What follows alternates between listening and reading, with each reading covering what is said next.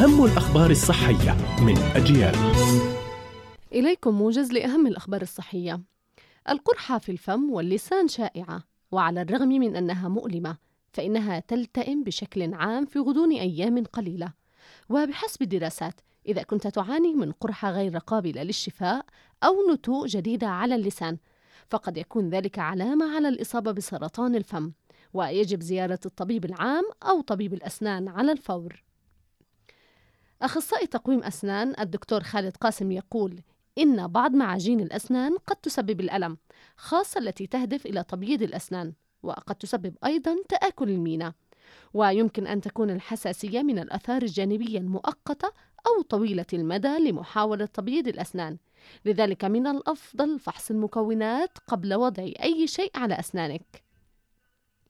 أستاذة في مجال عدم المساواة الاجتماعية والظلم في إنجلترا تقول إن الصراخ يؤدي إلى استجابة عصبية جسدية وبينت أن قضاء بعض الوقت في الصراخ بأعلى قدرات الرئتين يعد إطلاقا رائعا للغضب المكبوت.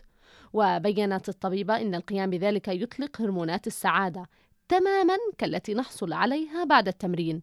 كانت هذه أهم الأخبار الصحية. قرأتها روزانا طه. إلى اللقاء.